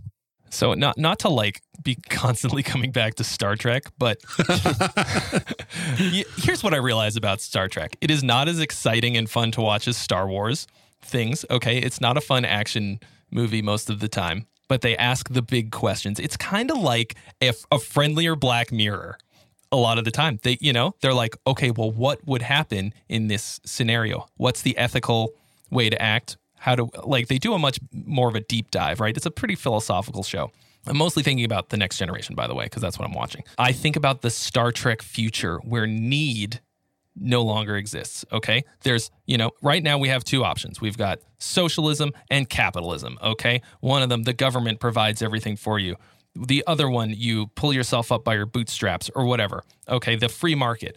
In the future, there in Star Trek, there's the third option where technology and energy have eradicated need. Okay. You don't have to work anymore because replicators exist. You can have anything you want right away. So when we get there, what's next? What do we want to do? What do you what are you going to spend your time doing? And I think people want to have like right now, you feel like you have to create, you have to do work to make things, right? Like I feel weird if I'm not working because that's how I get stuff, right? But if that doesn't exist, will I still have a need to live? Like, will I still have a, a reason to live? And I think that when you have a new piece of technology that automates something for you, people get weird feelings about it because they think that they should have to uh, do that in between work. And if you outsource it to a button and a piece of technology and a machine, you go, What am I? Why am I here? What am I if I don't drive to the grocery store? Exactly. Like, I think people have their identity tied in so deeply to work and being that that you you get pretty cagey about it when you know when something threatens that I actually think to a, that that is a really im- like it's a big topic because I've been thinking about that a lot recently as well, like the next evolution of mankind, and that you got the nail on the head. Like, I mean, technically, technology right now is where it needs to be in order to achieve that, where people wouldn't need to work, you know. But again, if you dumped everyone into that environment, would they accept it? No. I don't know. I mean, yeah, probably not. For sure not. I think once there's a level of automation that people will literally riot and destroy machines that are taking their jobs. Like, Yes. you know, the Tesla um, truck, self driving, uh, big long haul trucks, right? Yeah. People are going to fight to be long haul trucker, truckers, even though that's a fucking miserable job. At first, At first, of course. And, and that's because they think that they need to have this job and they can't think, oh, I could be doing something that doesn't suck instead. but I, I mean, it, oh man, hindsight again. yeah. Hello, hindsight. and like, and I think if somebody who's a long haul trucker heard me say that, they would be fucking pissed because they've tied their identity into into being a trucker. And I think that fucking sucks to be that. Do you know what? What kind of sucks as well is that that kind of mindset is extendable to music. Now, totally. if you think about artificial intelligence, um, I watched something recently where it made a death metal song. I think that's what I saw anyway. Oh, is it the you're talking about the procedurally generated death metal YouTube channel that's like or the Archspire one? The uh, Maybe, yeah, it might have been that. But imagine that AI can think of nearly just think millions of different situations of how to write music. And you input three notes and it shows you the most likely options that you're going to like based on what you've done previously. And then at that point, it's like musicians aren't really needed. And then we're going to be the ones that riot and say, they mhm. took our jobs. Ooh, ooh. You were asking about what we're gonna be grandpas about. That might be it. Yeah, that's it, isn't it? People are already that way about drum uh, programming. However, I don't really think that um, now that drum programming has been around for a while and it's gotten good, that too many people feel too bad about shitty drummers being replaced No. or, or drummers having to do better or writing with fake drums. Like these are things that people were that way about that uh for the most part they just aren't anymore. So whenever I hear about people they're going to riot uh metaphorically or for real, I always think at first then they're going to get used to it like every other advancement Yep. that's come around. if you look back to the early 2000s, I mean, we've spoken about this before, Al, you know, the amount of drummers that were good was very few and far between, and often or not, bands used to share them. Yep. Just because no one could really do it, what, you know, was asking for. So when, you know, the first sample kit I really remember was Drum Kit from Hell. When that came out, and then you get these dudes programming these drum beats that literally no drummer could play, it kind of forced drummers to get better in a way. Like uh, the standard of drumming now is just astronomical in comparison to what it was 16, 20 years ago. Yeah. Yeah, it's great. Yeah, it's perfect, isn't it? And same with guitar players too. Oh yeah, people are way way better now than when my band was getting signed or uh, when I was in high school or something. Yeah. people are way better. The local bands too. Like if you Yeah. think about the caliber of local bands now, like I've been blown away more than once by listening to a local band. and not just by how bad it is.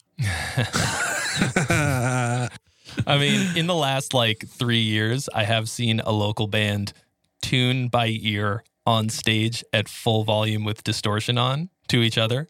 They're So- grandpas already. Holy shit! Uh, I don't know if that. I don't know if we'll ever lose that. I mean, I hope we don't. That is that that is a beautiful moment that should be kept. Oh, I, I have such a deep regret that I didn't film it. But oh wow, Uh, Did you ever do that in your old band? I can't think of ever having done that specifically, but I for sure did things that were equally dumb. um, yeah, Like not tuning at all throughout the whole set. Yeah. oh man, so many dumb things. But I guess I didn't. I never really thought about like the the idea of outsourcing something something about the writing process to an AI. I guess that's the only thing that we've talked about this whole time that made me feel a little bit threatened, and I felt a little grandpa. So uh, when you outsource right now to an outside writer, a human writer, which a lot of people do, some people are totally cool with it, and then other people feel that weird threat. So I think there already is a version of that Yep. alive and well in the industry, replacing writers. Well, yes. I guess because my identity is so tied up in, in my songwriting that I feel like I do kind of have that feeling, but I also want to be the person that they outsource to when they do that. I'm currently working on a songwriting course. Okay. I hmm you know, I have my relationships guitar series of uh, of courses that are very guitar oriented. But I realized that the thing that I want to do and that my audience wants more than anything else is a course on songwriting, and that's the thing that I care about the most. So it just makes perfect sense. So I'm going through all of this stuff and thinking about it, and thinking about how not everyone can write a song. Even if they uh, take this course, do the whole thing, and really get into it, they might not be able to ever write a song. Some people just aren't wired that way. And those people need to outsource their fucking shit to a songwriter or get in a band with a good songwriter. And if you are that and you have this feeling about outsourcing to a different song, having somebody else write your songs, then you're fucking up because you're just going to be playing shitty songs. What if the AI legitimately writes better songs than humans? It will. I think it's already been proven that it can. Um, that they you you can at least the music side of it. Lyrics, I don't think they've nailed it yet, but but it, eventually they will. Okay, the you know you'll you'll get a computer so powerful that it'll pass the Turing test in terms of writing lyrics for you, and people will feel things. But I think it would be hard for me to get up on stage and play a song that was written by a computer and to feel anything while I'm performing it. So, mm, Some people write that way now. If you think about it, they write with Guitar Pro. That's kind of similar, even though it's like, yeah, maybe it's their creative output. you're still you're still making those decisions though. You're still making the decision of every part. That's just like a piano roll that looks like a fretboard or tab. Yeah. I think it's whether or not you can get excited about it more than anything else. If you go into a studio with DL, right, from Acacia Strain, Doesn't tour with tour with them anymore, right? He's just the songwriter behind it. Yeah. Well, he writes songs for a bunch of bands. Like he writes uh, for All That Remains and a bunch of bands, and that, and you know, he's just fucking good at it. And why not? Like, why shouldn't he? But like, it, I guess it would be weird to be in for me to be in one of those bands Would it though? It depends on the uh, on the outcome, doesn't it, and what you want. If you want to, I think that partly of, part of it is actually to do with the ego getting in the way. I mean, if you want to be in a in a band that's successful and that's the end goal, then I would say that probably and and you know your strengths and weaknesses, then I don't necessarily think that it's a bad thing. It's not really any different than getting a producer per se, is it really? No, I don't think so. I guess I'm sort of of two minds about it because, like, is it any different for me to hear a song that somebody else wrote, feel something, feel like some kind of ownership of it in the sense that I've connected with it and it made a piece of art made me feel something versus like being able to do a cover and fucking feel it, you know, to learn the Yeah. song and play it and just get that versus having somebody else write a song that I then present. I'm not presenting it as original material exactly, But you could. but you could still it could be the same thing it's all you st- you connect with it you feel something great if a computer wrote it and then you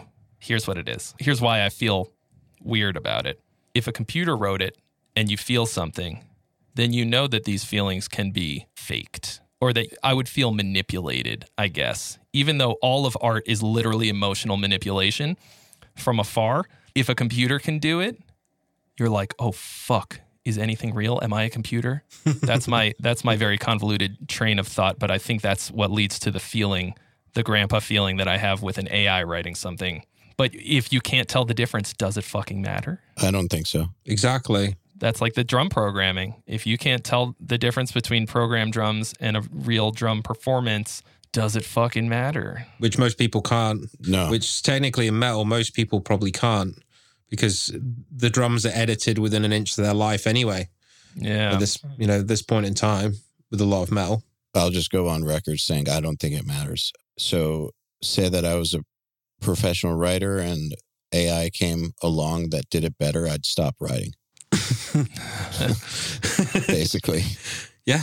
I would probably too. Or what would be cool to see is if um, you know the the AI studies the music of a certain sound that you want, and you get a certain percentage of tolerance level towards something else. That would be cool to see. Well, let's say that the AI doppelganger creating Archspire inspired music on YouTube gets to the point where it's better than Archspire. Quote unquote better, okay? Should Archspire quit? Do you think they should just stop? Like like if it can be procedurally gen- oh it is up to them, but if it's making procedurally generated tech death that is as good or better than them And in putting in style. the time and in their style specifically, right? Versus them putting out an album every three years, working their fucking asses off. Poor, poor Sounds to me Spencer like running in just found their sixth member. Did they find themselves a sixth member?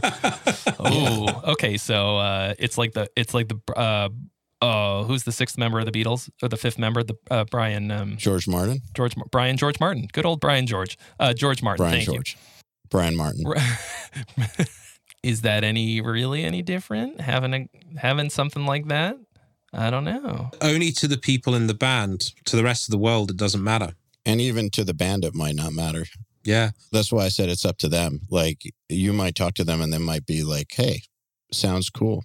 So I think the comfort for me comes in thinking that it can't ever be as good. It can't uh that there will always you be a wanna think you're missing element. basically. I do like to think that I'm special. But or not. I don't think anything matters to an AI right now unless we program it to care. And then we're deciding what the things are that it cares about, right?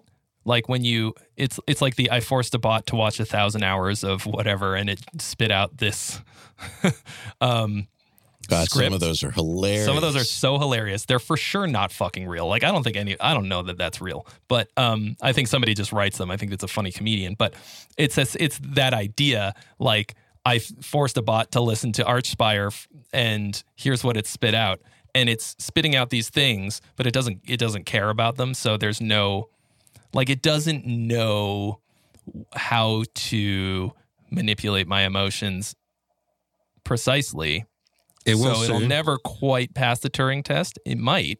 Maybe it will. It definitely will. Just give it time. I envision Skynet. Right now, I can listen to that thing, and there's a there's a big uncanny valley.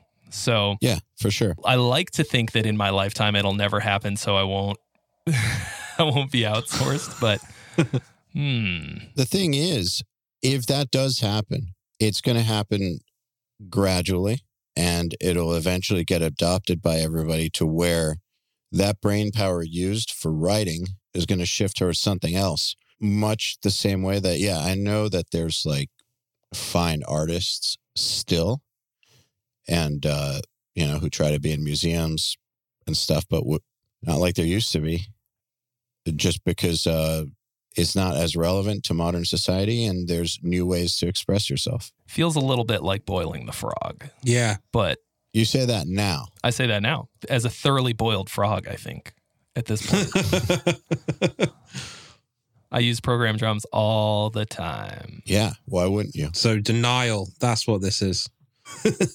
Well, yeah. I mean, I'm embracing, or I'm full disclosure, Grandpa. You asked Ah, the thing, what the thing is, and I think I think you found it. Next time I come over from England, I'll bring you a cardigan. Thanks. I don't know. I'm cool with all of it. I'm cool with all of it too, to a degree. Yeah, I still haven't decided. The jury's out. Uh, I guess I just don't.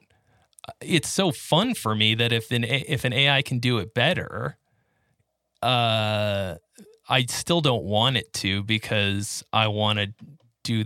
It's the that's the part that I want to do. Like I want to automate every other fucking part of my life so that all I do all day is write music.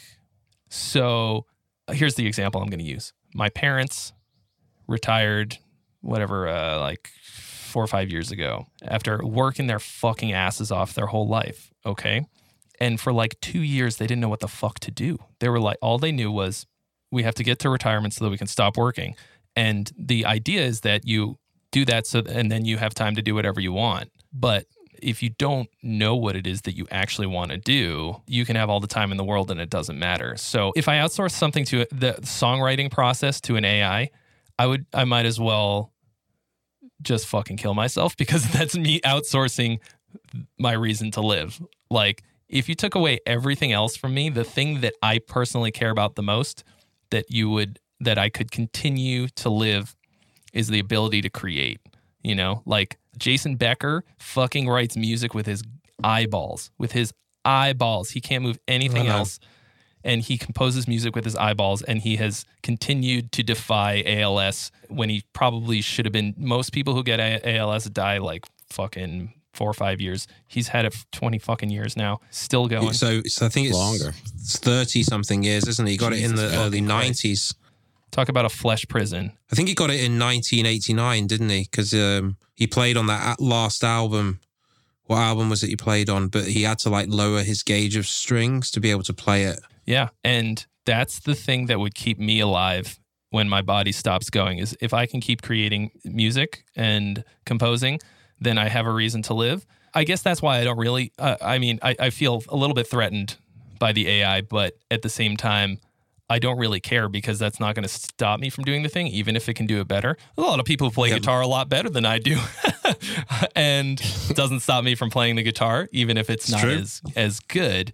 I guess I like to think that no matter what, I've got something that they the AI won't almost ever, even if you can't tell the difference. Even if it's not obvious, it still exists. I don't know. Maybe I'm wrong. I think it's going to be a really, really long time before these tools could possibly replace the human touch. And the reason I think that is just if you look at computer generated shit like uh, screensavers, uh, they're still not as cool as art created by humans. Yeah. Yeah, it's going to be a long, long time from now. But what I do think will happen is uh, much like you don't even think about programming drums now, you just do it. There will be lots of things that we can't imagine just doing that easily that we'll just do that easily. And uh, it'll be less limitations, which is a good thing. It's not bad. I think as long as we always use it as a springboard into doing greater things, Some will, some uh, won't. there's absolutely nothing wrong with automation. You know, like I use program drums primarily for songwriting and not generally for full production of things that I consider to be a you know a piece of art. But at the same time, I guess I I use a lot of sample libraries, which isn't really any different. It's zero percent different actually. Now that I think about it, Or what about the MIDI inside of Superior Drummer? Ah, Those grooves, for instance. you, I use all that that all the time. Well, of course, I'm gonna I'm always gonna outsource drums because I'm not I'm not a drummer. So if you're in a band with other people who play instruments other than you, you are outsourcing already, right? Like Yeah, I'm just saying that even So- within the realm of programmed drums, shit's evolved from yes, you. You don't just need to like plink it on a keyboard or do it on a piano roll. Now there's, and it's been. I mean, those MIDI grooves have been around for a while, but like, uh, you can just pull in a performance from somebody else out of a library, and boom, you're good. So what's wrong with that? It's the same sort of thing. it's the same thing. Is there anything wrong with it? No, certainly not. I, I don't think there's a, a moral prescriptive in any of this. I I think it's just a, uh, you know, we're talking about comfort levels, and uh, and a lot of it is uh, is just we'll always be chasing, kind of uh, not what we're used to, but we'll, we'll always be chasing a feeling that we got from a thing when we were thirteen, you know, and it's like, oh, d- is this gonna get me there? Like, I don't fucking know. Like, this is how I viewed music. This is how I've always viewed it. Now it's rapidly changing. And then comes the grandpa on like, ah, damn kids and their program drums. But I program drums mainly for songwriting to make it easier for me to get from the thing that's in my head to a sketch of of the thing or maybe a final product. But if the AI thing could uh could do some of that for me, would it bother me? I don't think so. Like maybe an auto generated, and I, I have seen this a little bit, like seen little ads for plugins and stuff that will like auto generate keyboard arrangements, like pad chords or whatever when you program them in. And it's mostly made for dudes who don't have any music theory at all but want to be producers. Yep. I've seen a couple of these kinds of things. And eh, I mean, that could be cool in a pinch. I think EZbass is a good example. You know, like I've written a riff on the guitar. I don't want to sit there and plunk in a bass line. I just record it, send it into EZbass, and it poops out MIDI of the same thing that I played, and then I can manipulate it a little bit into some being something a little more usable or whatever. And that if we scale that way up, I guess eventually what we get to is Browne's idea of thinking the music into being. It's kind of awesome.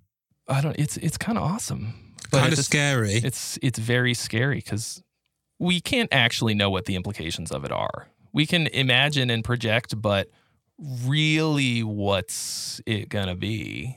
That's impossible to know. Spotify 0.1 percent, a millionth of a percent of a penny. Just keep cutting it down and down. Yeah, Well, I think with that uh, optimistic view of the future, I think this is a good a good place to end the episode. Trey, thank you for coming on. It's been a pleasure. You're welcome, and thank you for having me. I I don't know if. I don't know if people listening to this are gonna are gonna be depressed or excited, and I don't know how I feel about any of it either. We're both. sorry about throwing that bombshell. No, it's fine. It's important stuff to think about, you know? It's not like our last podcast that we did, AL. When we got to the end, we were like, we fucking solved creativity. We are, we were so stoked that day. We got to the end, we were like, all right, great. You can do whatever the fuck you want and you're going to be successful and great. And now I'm like, the machines, they're coming for my job. Like, They took our jobs. Both those things can be true. yeah. You can solve creativity and also get replaced by a machine. That's the solution. Yeah, totally. Well, this was really fun. I love doing these. You can have me back anytime. Man, he's such a nice guy. Yeah, he's lovely, isn't he? Yeah, I met him for the first time a few years ago at the uh, Hughes and Kettner event. In fact, no, wait a minute. No, it was Mayonnaise. I met him at Mayonnaise. Yeah. Good lad. Very.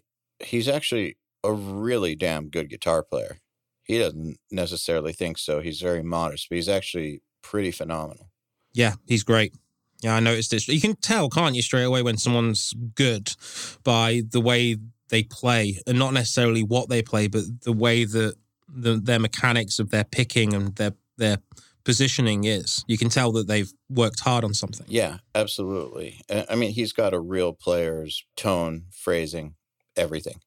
And uh, it just goes to show that you don't need to be in a famous band in order to become well known for your guitar playing. But the thing that you probably should do is uh, focus on getting good.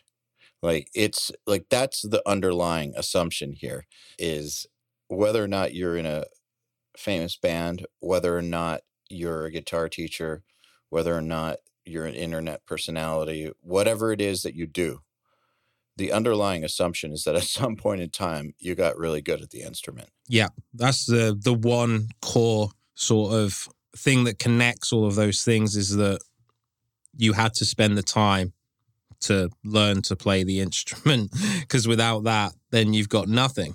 You know what I mean? I think though that a lot of people forget that part. Um, so they they try to think about the marketing, about the internet part, all the other stuff, and they forget you still got to get good at Yeah. guitar. Like that still needs to be front and center for you. Of course, and obviously not to say that the marketing or the internet isn't an important part of what they need to be doing because it definitely 100% is. But ultimately, you could know everything about marketing and if you can't play your guitar, then any marketing that you've got is not going to help you.